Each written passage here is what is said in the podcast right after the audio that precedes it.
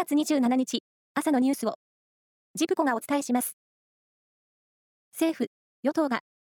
食料品価格や光熱費の高騰による家計負担を軽減するため、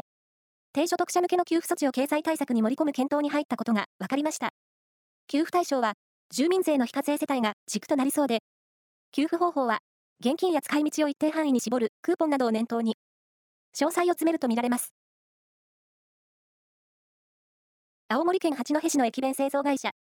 吉田屋の弁当を原因とする食中毒は、おととい時点で26都道県の394人の患者が確認されました。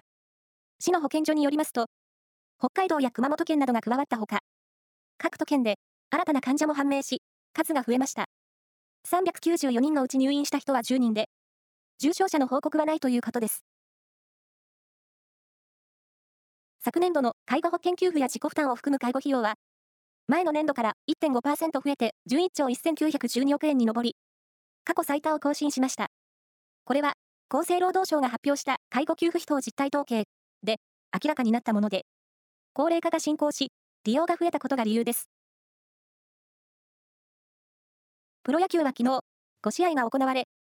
中日は広島と対戦。中日は、先発の涌井投手が6回に失点と好投しましたが、打線が、広島の先発、床田の前に、8回途中まで5安打無失点と封じられ、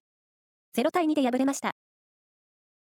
DNA は、巨人に1対0で勝利。阪神は、ヤクルトを2対0で下しました。パ・リーグは、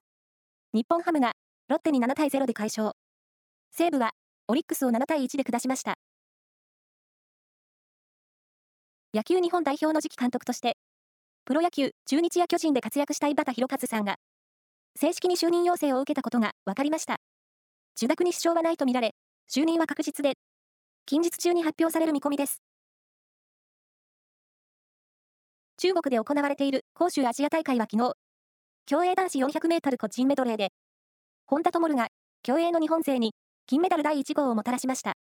前回大会を制した瀬戸大也は2位で続きました。フェンシング男子エペ個人の決勝は、日本選手同士の対決となり、東京オリンピックの団体で金メダルを獲得した加納幸輝が小俣明を下しました。一方、卓球の女子団体は、決勝で中国に敗れ、5連覇を許しました。以上です。